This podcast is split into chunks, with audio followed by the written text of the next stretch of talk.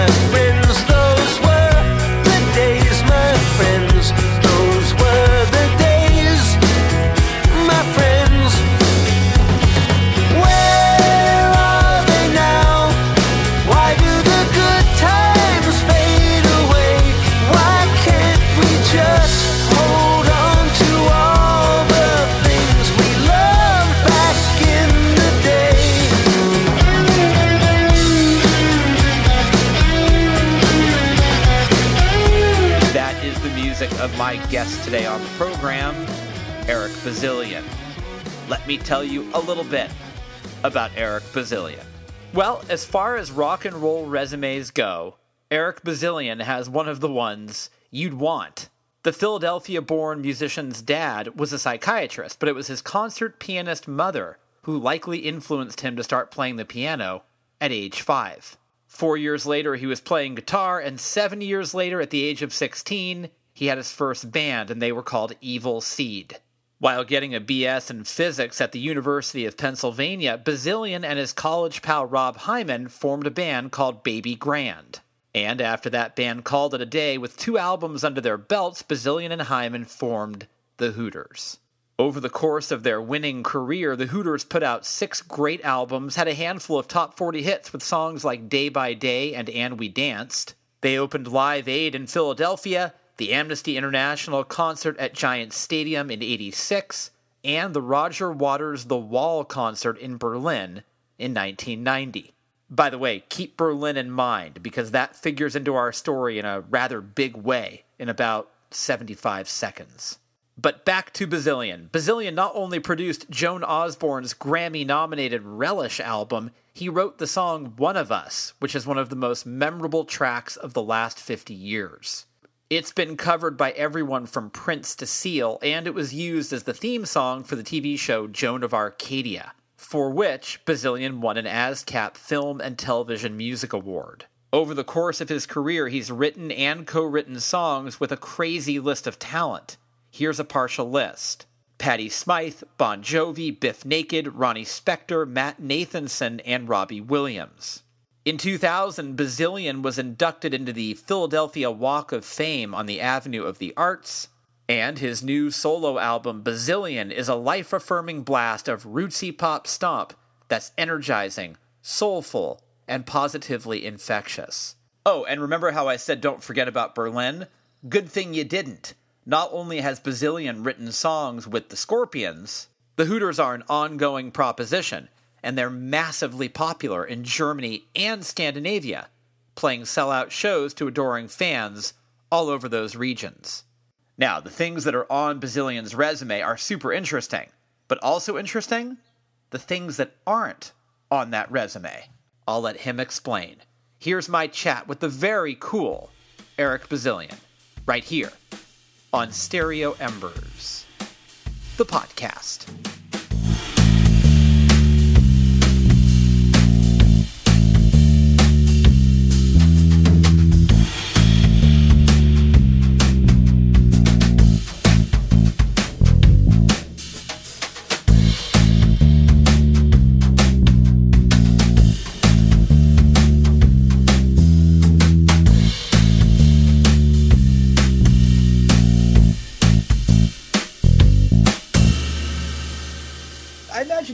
Probably played here, didn't you? A long time ago, man. I mean, it Yeah. was really, we haven't played California since, I think 90 was sort of our last blast. We did, I think, I know we played the Troubadour in 93. That Oh, was sort wow. of like the nail in the coffin. It was like we packed it, but it didn't matter. Did, was that because of like what Nirvana had done to the musical landscape? No, I think it's just because of what, you know, I really have no idea. Uh, you know, some people say it was the it was the record company. Some people say it was the management. So some people say it was Nirvana. I don't know.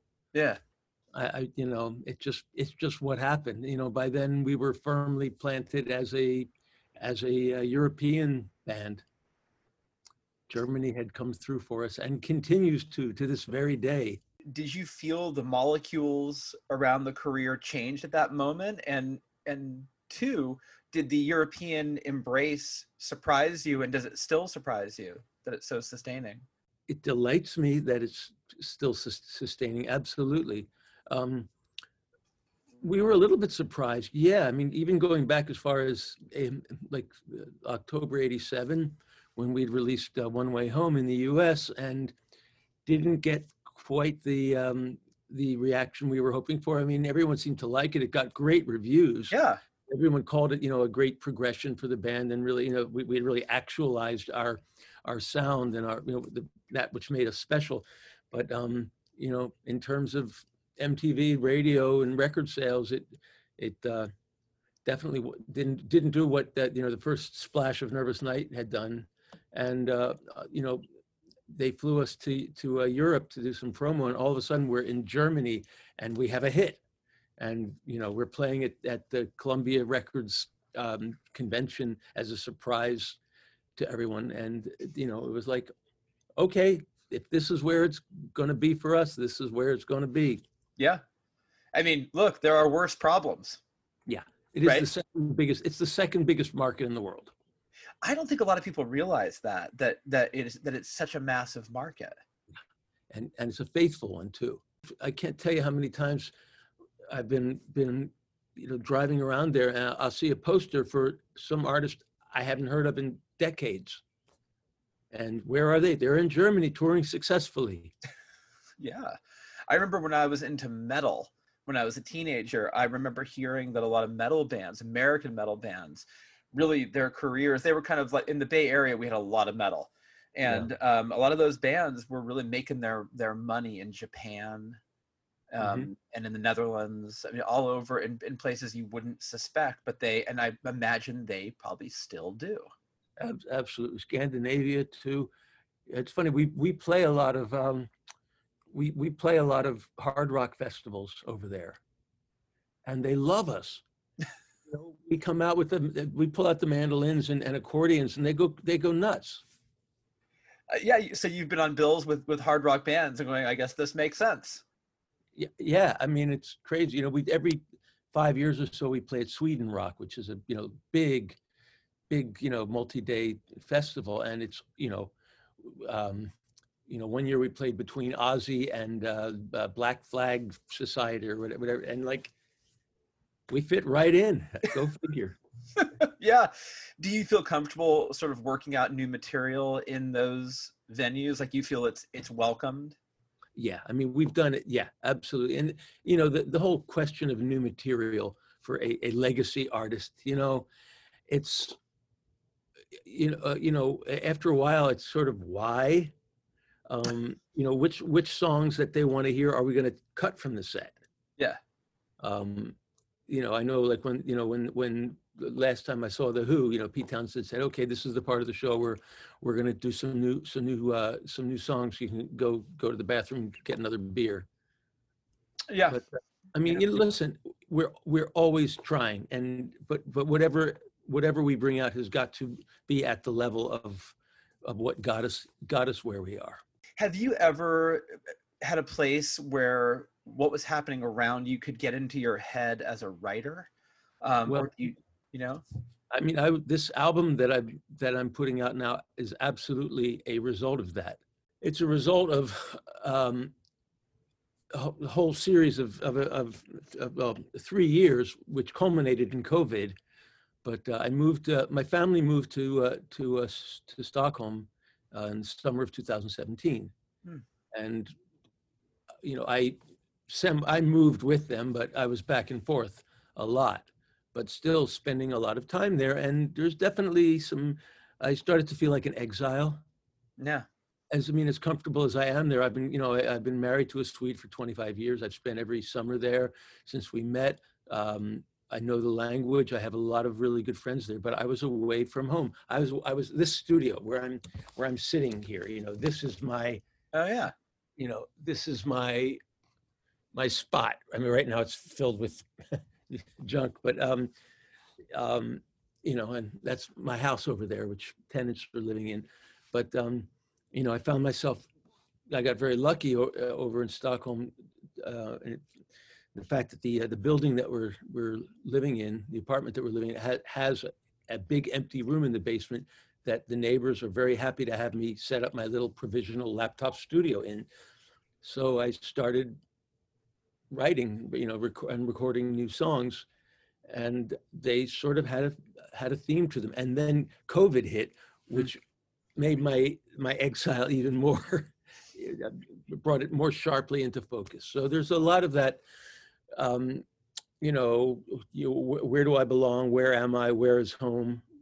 Um, and um, you know, it, it really was, really did force the genesis of this record, which I had no intentions of doing another solo record. Really? Yeah, I mean, I put my last strictly solo album out in 2002. Right. Uh, I did a collaboration album with a, a Swedish folk musician, a friend of mine, and that we put out in 2012. I've been writing and recording, you know, ever since I'm I oh I'm always doing that. But the idea of putting it together into an album and saying, you know, here I am, and and you know, this is who I am now. I just I didn't really have the juice for that. I, I, I honestly I I was putting more of my energy in, into the band, and when I wasn't doing that, into d- developing new artists, which which is still a, a thing for me. It's something I, I, I love doing. Certainly, voices that I'd rather hear singing than than my own. uh, but I but I wonder also. Uh, my, my neighbor here is Swedish, and I had dinner with her the other night, and I said to her, "Why do Swedish bands write so many sad songs about summer?" Yeah. And she had to explain it to a Californian who wears shorts in January. Um, Yeah. She had to explain that it's because it's three glorious weeks and then it's done. Have you been affected by that? Um, Oh, absolutely, absolutely. You know, the, uh, this is my fourth winter in a row in in Sweden, and I swore after the first one, never again.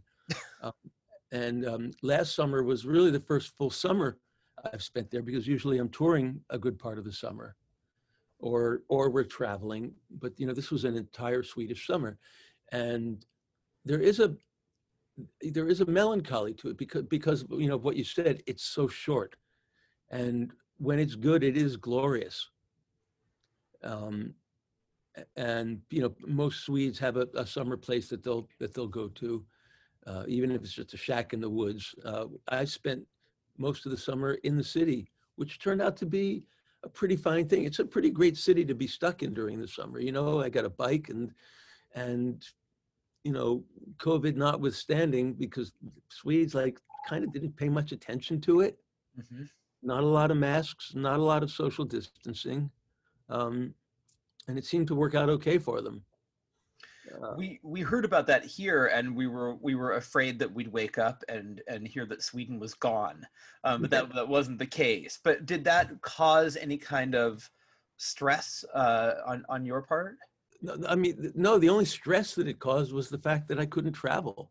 Yeah. You know, I was I wasn't crazy about the idea of of getting on a plane for eight hours. Um, there was also the issue of you know whether I'd be able to get back in if I left, and um, you know I I flew back here in January because my mom got sick and then passed away, and Mm. I had to come back and um, actually it all worked out in- incredibly well. You know, um, aside from the obvious, you know, sadness of losing losing my my mother, my last parent.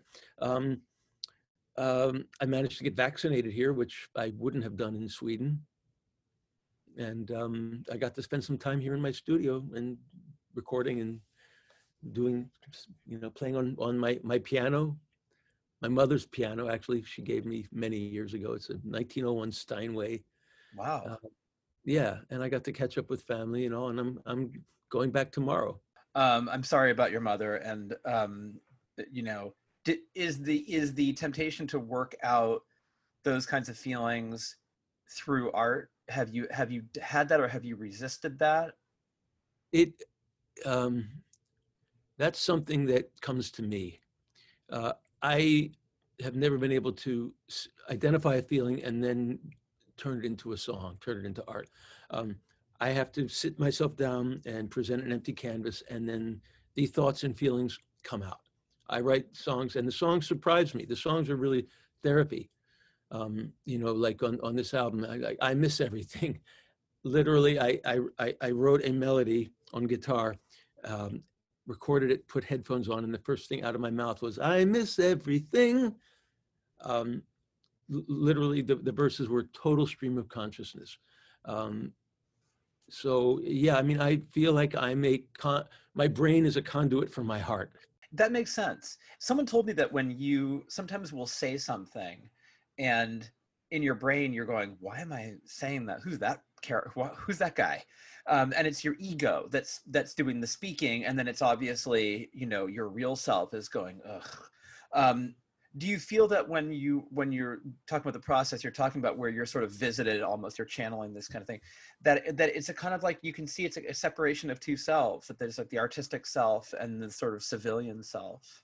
You could put it that way. Uh, The way I see it is, it's really when I'm whole. It's when my my two halves, you know, join and become one. Where you know, where my artist, my you know, my my mental self is the the mechanism that enables my artistic self to express itself. It's you know the my ability to play instruments, to to record, you know, to use language, um, and then you know my my emotional self comes barreling down and saying, "I'm here."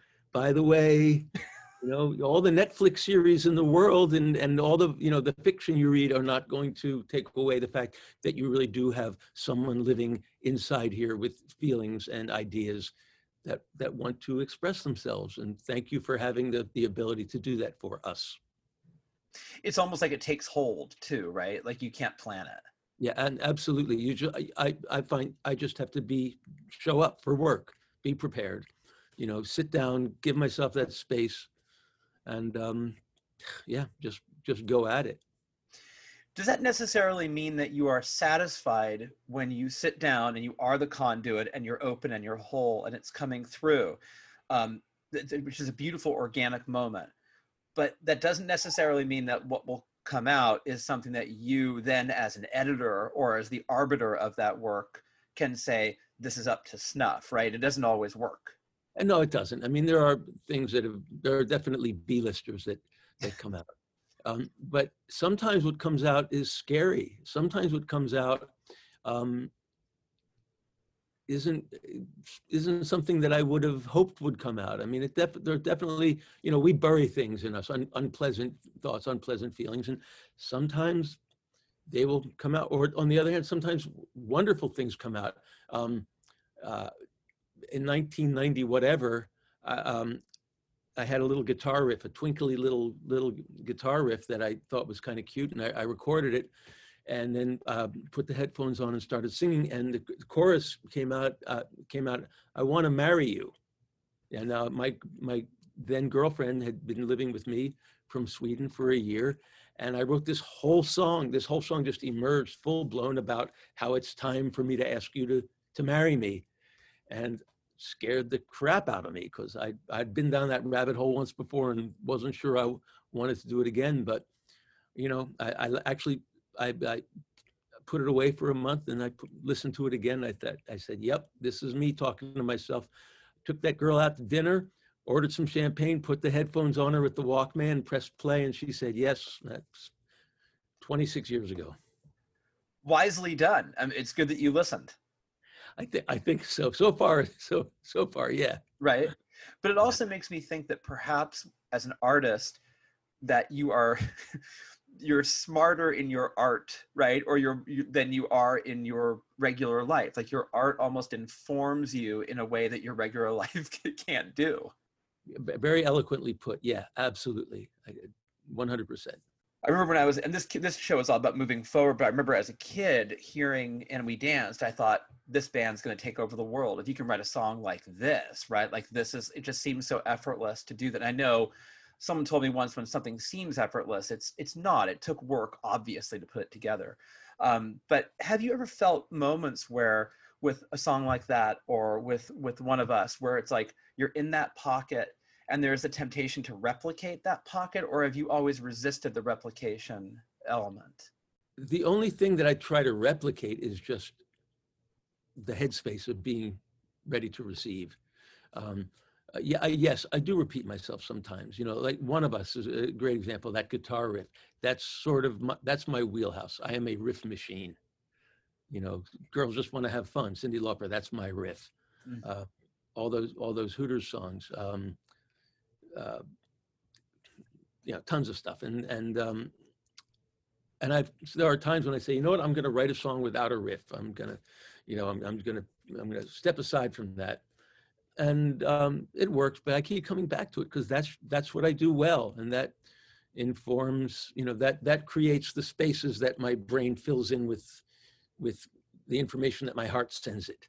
Yeah, because if you if you read Hemingway or Carver, or if you listen to uh, you know certain certain musicians it's like they're very there are certain artists that are very comfortable and clear with what they with what they know they can do well and they kind of avoid the other stuff. It's like they're not going to do an experimental uh, project. They see they seem very comfortable being in that wheelhouse. So when you said that you were, you thought you would try to step away from that and do something else was it was it to try to get make yourself a little uncomfortable and challenge yourself? Yeah i think so and and i still do that um, for uh, for example, um, gosh, three and a half years ago, a friend of mine showed me a video of Chris Thile playing a Bach violin sonata on the mandolin, and um, that was the beginning of a very very deep wormhole that I am way deep into now.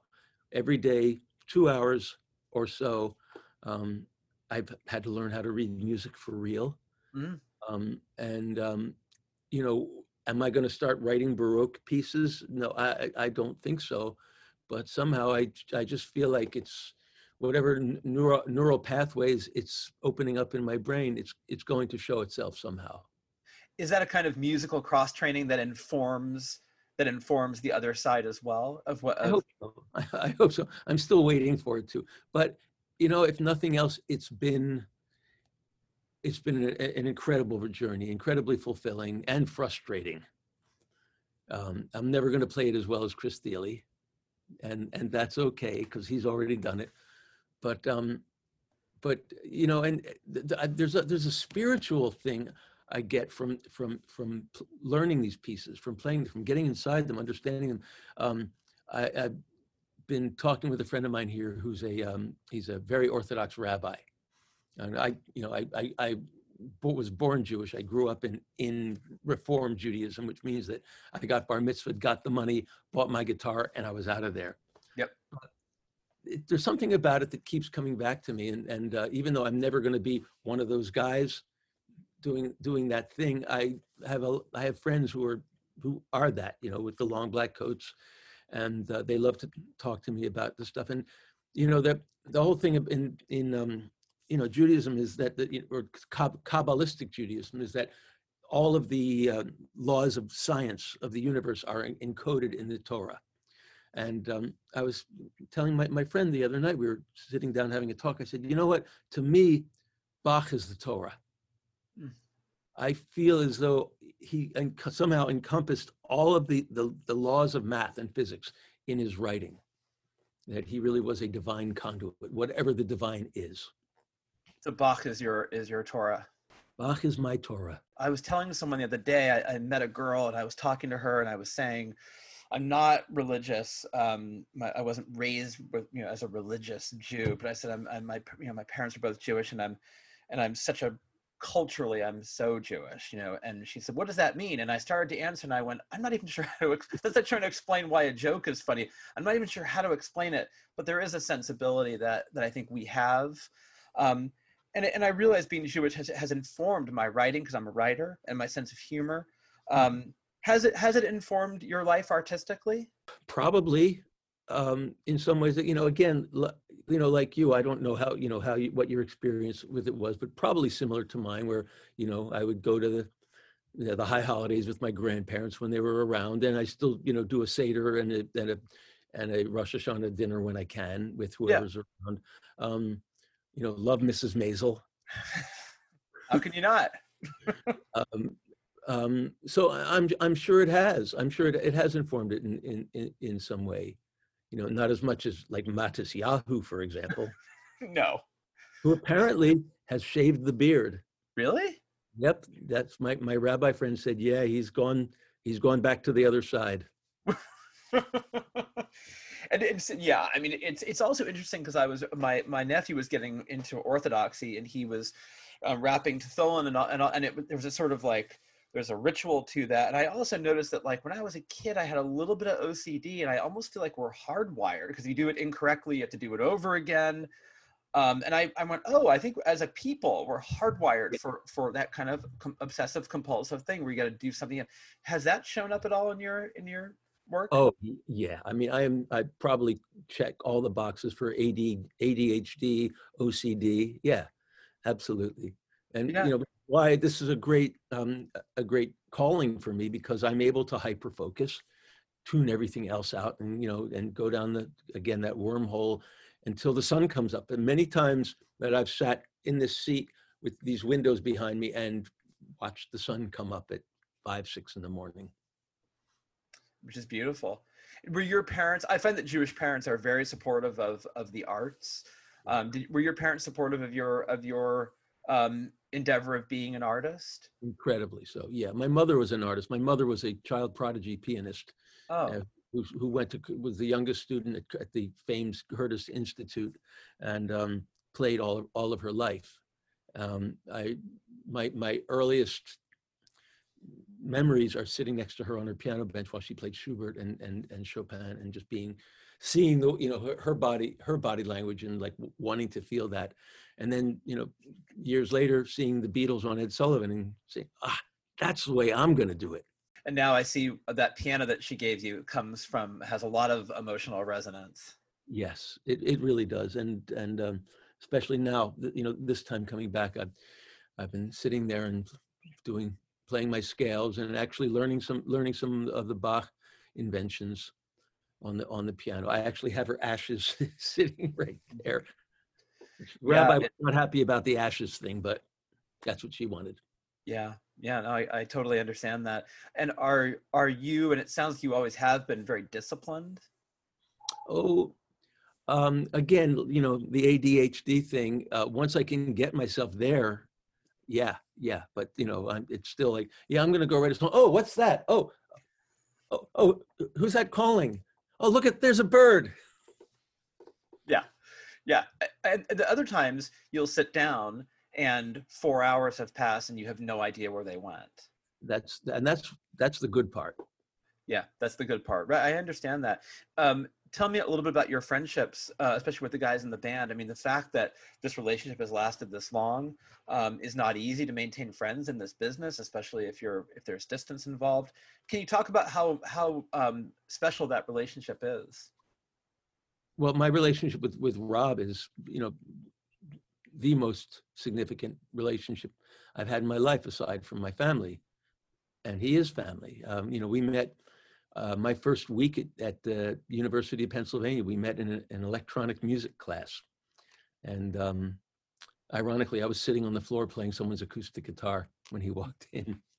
Um, yeah, you know, and you know there are well now six people in the band. We added we added a, a, a member in 2010, um, and they're all significant. But you know, Rob and I are the beginning and end of this thing, and of course, you know, we've had our our ups and downs. Um, uh, we had a little little moment last. I can't even keep track of time over the summer. Maybe where, where we had a we had it out o- you know, on on FaceTime, man. We were calling each other, ah, you know. and then ten minutes later, uh, I went into the kitchen and made a martini the way he likes it, with an onion instead of an olive, and I took a picture of and sent it to him and said, "Cheers, mate." How do you take that? Hey, great, great. I mean, look, we're we're we're we're best friends. We're brothers. We're very different, and time has has made us more different. You know, I think we were more similar. Um, I remember an article uh, that that last interview with John Lennon, uh, the Playboy interview, where he talked about, he, you know, he and Paul how they were they were more similar than they were different, but that time and outside pressure had had had um made the the different the difference is more significant than the similarities. Yeah, and, and I think he, they weren't even talking, and he still referred to him as his best friend. Yeah. yeah. And fortunately, Rob and I are still very much talking. Yeah, And and you know, and the other guys in the band, you know, David, the drummer, he was. Uh, I call him the first Hooter because before David, we didn't have a band. We just had an idea for a band, and then we got David, and we were a band, and we got a name, and then you know, and then uh, John and Fran, and now Tommy. You know, they're all they're they're our our brothers. They're our family. when you and Rob were having it out, did you think, oh, this could be the one that we never talk again? It sounds like it was pretty bad. Nah, No. nah, no, never. I, we, I've never had that feeling. I, yeah. I mean, there, yeah, there might have been a couple times back when, what in our younger days when we were a bit more, uh, a bit more um, uh, inflammable, and I think there were probably, you know, um, outside pressures involved, like girlfriends, wives. Yeah. Yeah. Yeah. It's also very difficult to maintain friendships um, just as a person, but throw a band into the mix, and that's a whole other. Yeah. You know. I mean, the thing is, we kind of we have our roles in, in, in it. It's, pretty. There's nothing in writing, but you know, I I know what he does and what he needs to do, and he knows what I do and what I need to do, and and they are complementary skill sets. What What about him? eh, Do you still marvel at? Like, what What does he do that really just impresses you so much? Um, well, the first, the fact that he he is incredibly organized and he's able to um, he and his wife are able to to uh, take care of the business of the band now, Mm. which is something that I suppose I could do, but thank God I don't have to. Um, but more significantly, when we do get together and, and make music, he'll just go someplace that I never would have thought of. Um, his, you know, he he his sense for melody, chord changes is is is brilliant, and he will never settle. He will. He's one who will never settle for for the usual, for the obvious. It's he's he's the he's the guy that will find that special, oh my God moment. I mean, I do that too. We both do that. Yeah. I think, and I think we bring it out in each other. And collaboratively, that's where that happens, right? So when you guys are working stuff out, that that sort of organic thing happens that wouldn't happen if he wasn't in the room. Right, right, right. That's what has happened. Now, listen, as as time goes on, a, a an artistic collaborative relationship like that is harder to keep exciting, Mm. like, like like a marriage to keep the you know keep the fire going, Yeah. as they say. Um, so, you know, it, it's uh, it's it's been a while since we've released new music, and it's not like we don't try. Um, I mean, at some point, we are going to have to get really disciplined and just say, you know what, we are locking ourselves away somewhere until we get what we want. You just don't seem like a guy who has a shortage of material. Like I imagine you must have a ton of stuff that could be Yeah, I mean, I I, I went through my hard drives a, uh, a few months ago, and I I could I probably have ten albums worth of songs. Yeah, I'm not surprised to hear that. And, there and they're all good in their way. Some of them are really quirky and and and somebody's favorite song, and some of them are kind of really epic. has Rob heard them all? Uh, no, no. Um, I occasionally play him songs that I think could be Hooters songs, um, and occasionally they they do become Hooters songs. I mean, the the last full length album we released was in 2007, eight, um, and the the hit from that, the opening track "I'm Alive," was a song that I pretty much wrote um, to summer of 2005 um, in my my in-laws barn in Sweden, Mm. and he heard it, and a year later, came back to me and said, "You know, I think I'm Alive could be a Hooter song. Let, let's look at that." And you know, he fixed it and made it better, made it complete. Um, Yeah, and there's there's a certain element to like when you do stuff, you go, "This sounds like it could be the Hooters. This sounds like it would be for me." Yeah, you know, it's we never we never evolved to that Lennon McCartney point where, you know, there there were all songs were in the beginning they wrote together. They wrote "She Loves You" together. They wrote "I Want to Hold Your Hand" together. Yeah, probably by '65, they were writing most of their songs separately, or they would bring each other songs and and you know, Jo- you know, John would say, "How about a middle eight in Michelle?" Uh, um, we never really got there. It's really still kind of, uh, for the most part, a Hooter song is something that's conceived of and completed by the two of us together.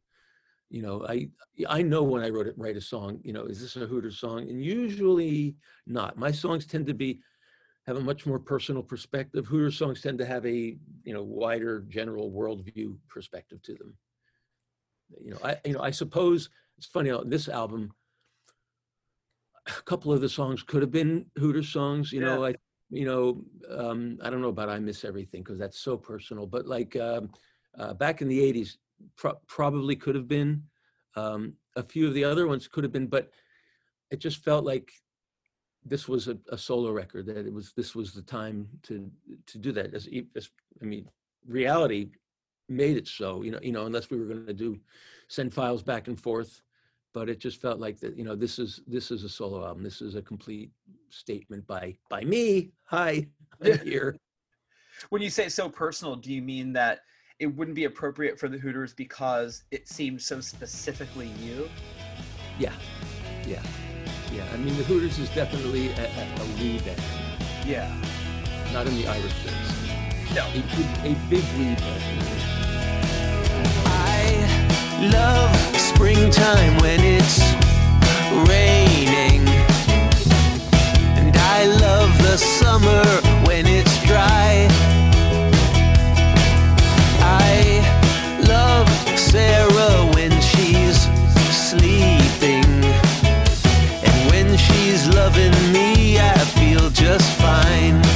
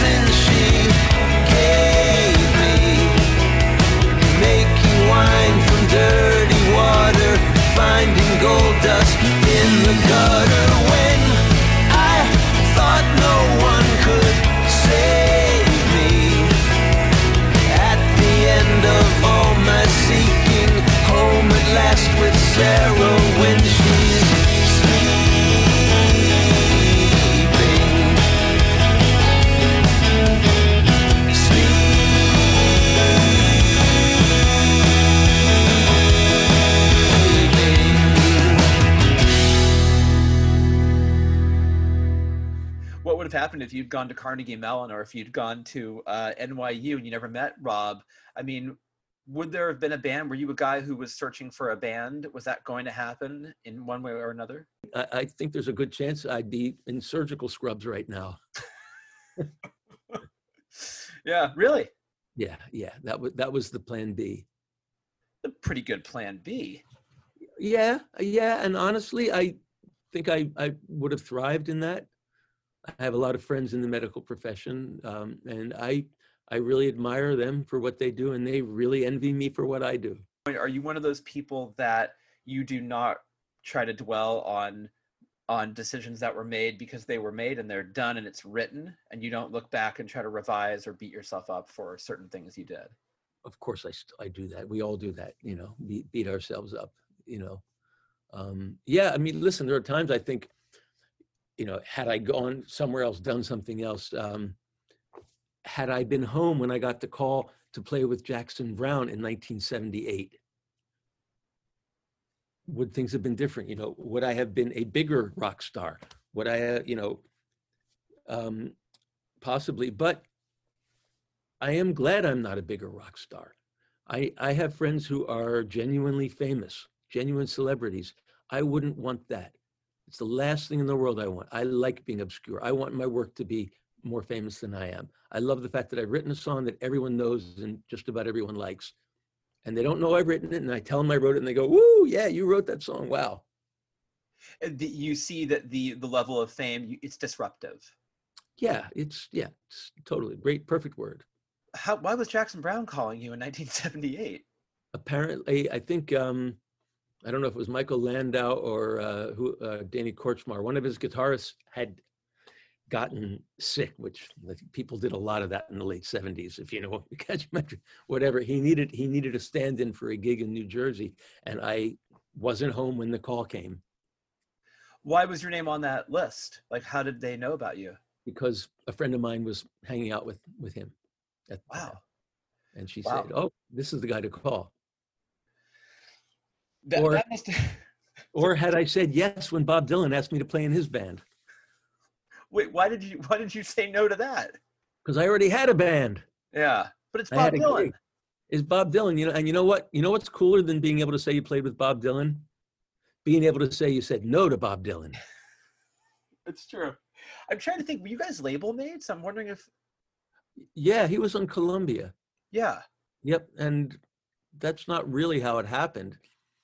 Uh, it was the was the weirdest thing. We, we did a festival with him in Finland, this weird festival in the middle of Finland, and um, um, at the time, G.E. Smith was playing guitar with him, and G.E. and I are, are old buds, and and um, it was a weird show. I mean, it was a dark time for Bob on stage at that point, and um, uh, after the show, we were we a week later we were in Tokyo, and GE called me, he tracked me down at, at the hotel, and he said, "Look, um, Bob heard your set, likes the way you play. I'm going back to Saturday Night Live. Can he call you?" And I'm like, "Well, he can call me, yeah." So a week later, I was home, and the phone rings, and hi, it's Bob Dylan. I'm looking for Eric Bazilian. Yeah, Bob Dylan, right. Uh, 2020, that would have been a really cool thing to do. That's not what happened. We had a very nice conversation. And I did say, look, you know, you're Bob Dylan. I grew up on your music. I love, I would love to play with you, but I kind of have a, a band that needs me right now. Because I mean, Rob would have understood, but it was a vital time for the Hooters. Yeah. I mean, we had just, um, we had just come off of our third Columbia album. We come off of Zigzag, which which re- took our career even farther into the dumpster in the U.S., but continued to to uh, to expand it in Europe. That that really gave us Scandinavia. Um, 500 miles was a was a big hit in Sweden and and, and Norway and Denmark, um, and it was the end of our tour, and we had to start writing another album. Yeah, and the and the Dylan gig would have lasted a long time. Well, until now, probably. Yeah. Yeah. He had the same band since then. Um, how did you know GE for so long? He's he's originally from Stroudsburg, Pennsylvania. Yeah. And he spent a lot of time in Philly, and we just had a lot of mutual friends. I mean, I, I don't know him really well, but you know, we, you know, we were we were buds. He's a pretty remarkable player. He's great. The first time I ever saw him was with Hall and Oates at this little club in the middle of New Jersey, and this guy came out and he had he had like a little spiky haircut at the time and this maniacal smile, and everything he played was perfect. Every guitar he played was awesome. His tones were amazing, and I'm like, damn, why didn't I get that gig? And I could have had that gig too. I actually auditioned for Hall and Oates when I was in college. Wow. And and if I weren't if it weren't for the fact that I was still in college and had no intentions of dropping out, I probably would have gotten the gig. So you, I mean, you really, you must have shown a tremendous facility for music as a young, as a young man. Yeah, early, yeah. I mean, as as a guitarist, yeah. I mean, I, I I got serious about it literally the day after the Beatles played on Ed Sullivan, February 10th, 1964.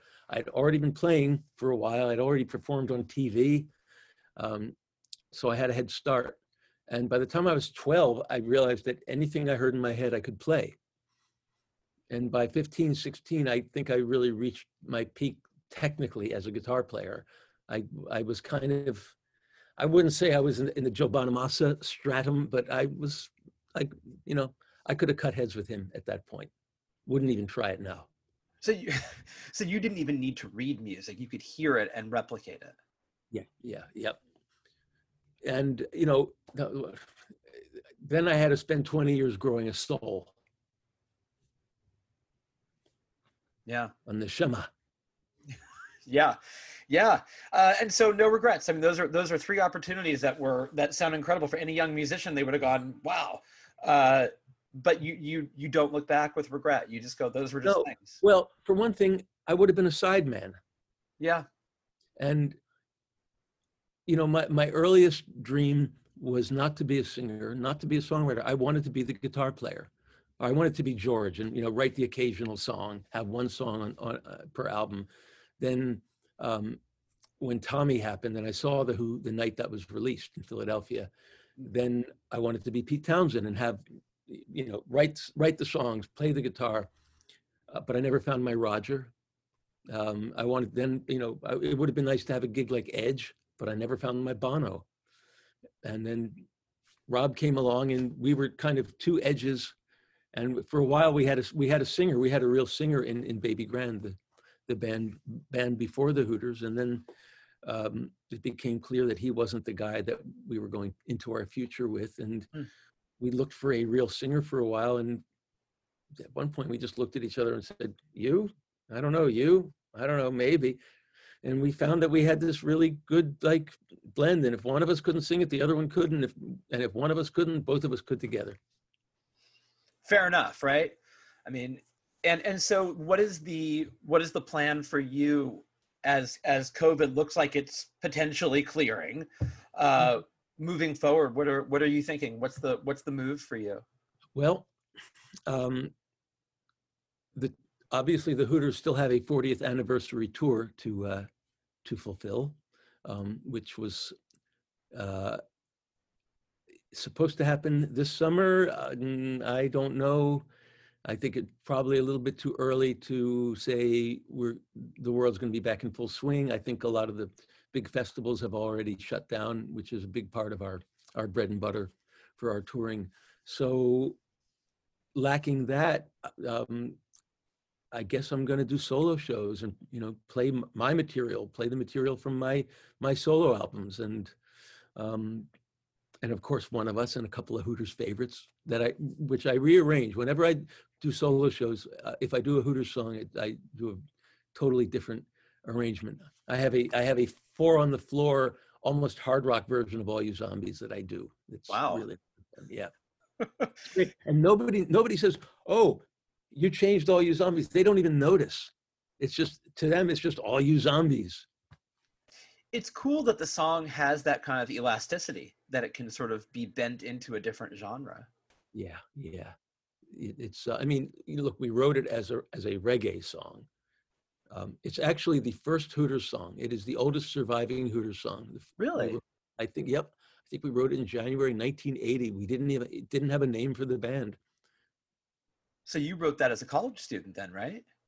No i, gra- I graduated college in 75 75. Okay. Yeah. Wow. Wow. Um, yeah, that's that's that's the first one. I didn't know that. Um, That's pretty cool. But I love the idea that it can that it can lend itself to such different to you know you can shapeshift. Yeah, yeah. I, I mean, I did. Um, I've done a few tours in uh, in Germany with um with with orchestra and backing band. You know, variety of artists. They love that in Germany. Um, there's one called Rock Meets Classic that I've done twice, which is amazing. And um, when they asked me to do it, and All You Zombies was one of the songs I wanted to do, I had just recorded a version of it with my my Swedish folk rock friend who plays the nyckelharpa, the Swedish keyed fiddle. Um, and I just, as an experiment, I wanted to do like a like a Swedish folk rock version of it, and I, I you know I loved it, and I thought you know this would, it would be cool to do this version with the orchestra, especially because it already had string lines in it, which my, my friend had played on his the key fiddle. So I, I sent it to them, and they said, "Yeah, this is great," and they wrote out an arrangement for full orchestra, and I toured on it, and it was magnificent. Do you uh, prefer or do you care about being on stage with the Hooters or by yourself? It's a totally different feeling, or Yeah, yeah. I mean, I, you know, being on stage with the Hooters is like a comfort, a comfortable coat, yeah, uh, and it's an exciting, comfortable coat. It's not threadbare. It, we keep, you know, we keep getting it cleaned and and and renewed. It's uh, it's our Technicolor coat of many colors. Oh, here I go again with that. But um, um, that you know, and you know that's th- thrilling because you know the audience is there and they know the songs, and it's um, uh, you know, it's this this love fest between us and the audience. Solo shows a different thing. That, that's I'm yeah I'm I'm especially but really solo like, like just me, which I, I've done a fair amount of, and I, I love doing it. I talk as much as I play. People love hearing the stories. Um, sometimes I'll get into a real dialogue with, with the audience. Uh, I've written songs in those situations. I've actually sat there and said, "Hey, I have an idea. Mind if I write a song right now?" wow, that's really cool. Yeah. So I I kind of need both. They they they really feed each other, inform each other. I mean, that is about as organic as it gets in terms of the creative process. Yeah yep. Um, before I let you go, I had our editor at large wanted me to ask you. He's he's uh, uh, he wrote it down and I didn't I lost it. But there was a woman, I guess, who was in some early Hooters videos. She was at the concessions and she was also in another video. And he was wanting to he he remembered that as a kid. He wanted to know who Uh. how that was and who she was. But I don't know. I don't know what he's talking about. uh, Mindy Jostyn. Her name was Mindy Jostyn. Um, we first became aware of her when we started working with Hohner because we the melodica, the Hooter, is made by Hohner, and Yeah. um, I started playing harmonicas, and Rob started playing their accordions, and we were on their calendar in 1980, whatever. And we're looking at the calendar, and you know, seeing who, you know all the greater and lesser known celebrities, and there was one little picture, Mindy Jostyn wow, who's that? That looks interesting. few years go by and um, we, we, we go to see Billy Joel and she's on stage with him playing violin. She plays violin, harmonica, keyboards. Um, went backstage after because I, I, I knew Billy for a while. I guess I still know him. We're still friends. Um, and met her and, uh, you know, we, we recognized each other from the calendar and she knew of the band, of course so we, we got her number and then she um, started playing with uh, with Joe Jackson. Um, and then when we were working on what became our our one and only MCA album, um, we thought, you know, it might be cool to bring Mindy in. You know, she plays violin, she plays harmonica great. Add another another vocal texture. We had her over, and it, it just it clicked. It was just awesome. And um, yeah, she was on that entire album, the uh, Out of Body album, which is unavailable anywhere. Hmm. Um, I think it's probably on YouTube, but uh, it's a great album. And um, we toured with her for a year. It was awesome. I loved having her as an instrumental foil. You know, Rob and I have a great synergy, but he's and he's a great soloist, but that's not a thing that he really tries to bring forward in himself. Whereas Yeah. Mindy was, you know, a virtuoso, and we had moments in the show where the two of us, we, you know, we had this little jam at the end of 500 miles, and afterwards we would sit on the monitors and light a cigarette, even though neither, neither one of us smoked. So she was a pal. She was a pal. She was a hooter. She was a Hooter. She was a hooter. And then um, 94, she left us. She got offered a gig with John Mellencamp. And we were kind of heartbroken, but you know, opportunity presented itself to her and she she took it. And um, unfortunately for her, he had a heart attack six weeks into the tour and never called her again. Oh wow. But then she um she went off and and found a fella, got married, had kids. Uh, it was actually through that fella that I got to know Carly Simon. He was her best friend and collaborator on her her her biggest hits. And Mindy and I stayed friends. She she would come over here and play on records that I was making, and then she passed away in 2000 something. Wow. Victim of Christian Science. Oh, really? Yep. Yep. Yeah, there's a I know that happens, and she, but so that was her in the videos. That was her as a sort of a yeah. That's That cool. I didn't her. realize that. Um, are you pretty optimistic about the future? Are you? I know we don't look look back at the past, but are you are you pretty optimistic about the coming days? Um, I'm going to quote myself. I'm going to quote my own song from my own record. Um, uh, but I'm happy as I am. Got no future, got no plans. I'm surrounded by love, love, and my heart can be as one. Uh, uh, yeah, something to that effect. But yeah, I mean, I'm. I'm trying to be optimistic about the future, but whatever happens, I- I'm okay. You know, and you know, I wrote I wrote that song because I was stuck in in Sweden and I missed being here. I missed my studio. I missed my stuff. I missed the family that was here that I didn't have there. I came here and all of a sudden I missed being there. You know, I saw it wa- see videos of me in that basement that I work in. Um, see the Swedish news and like, oh man. So I, you know, I have the I have the mixed blessing curse of being at home wherever I am and missing home wherever I am. And that's the paradox. Be happy in the moment where you are. Yep. Yep. So yes, I'm optimistic that I can be happy in the moment wherever I am, and hopefully, uh, all our dreams will come true. The Hooters will do our 40th anniversary tour a year or two late, and then the 41st and the 42nd and the 41st until we can't do it anymore.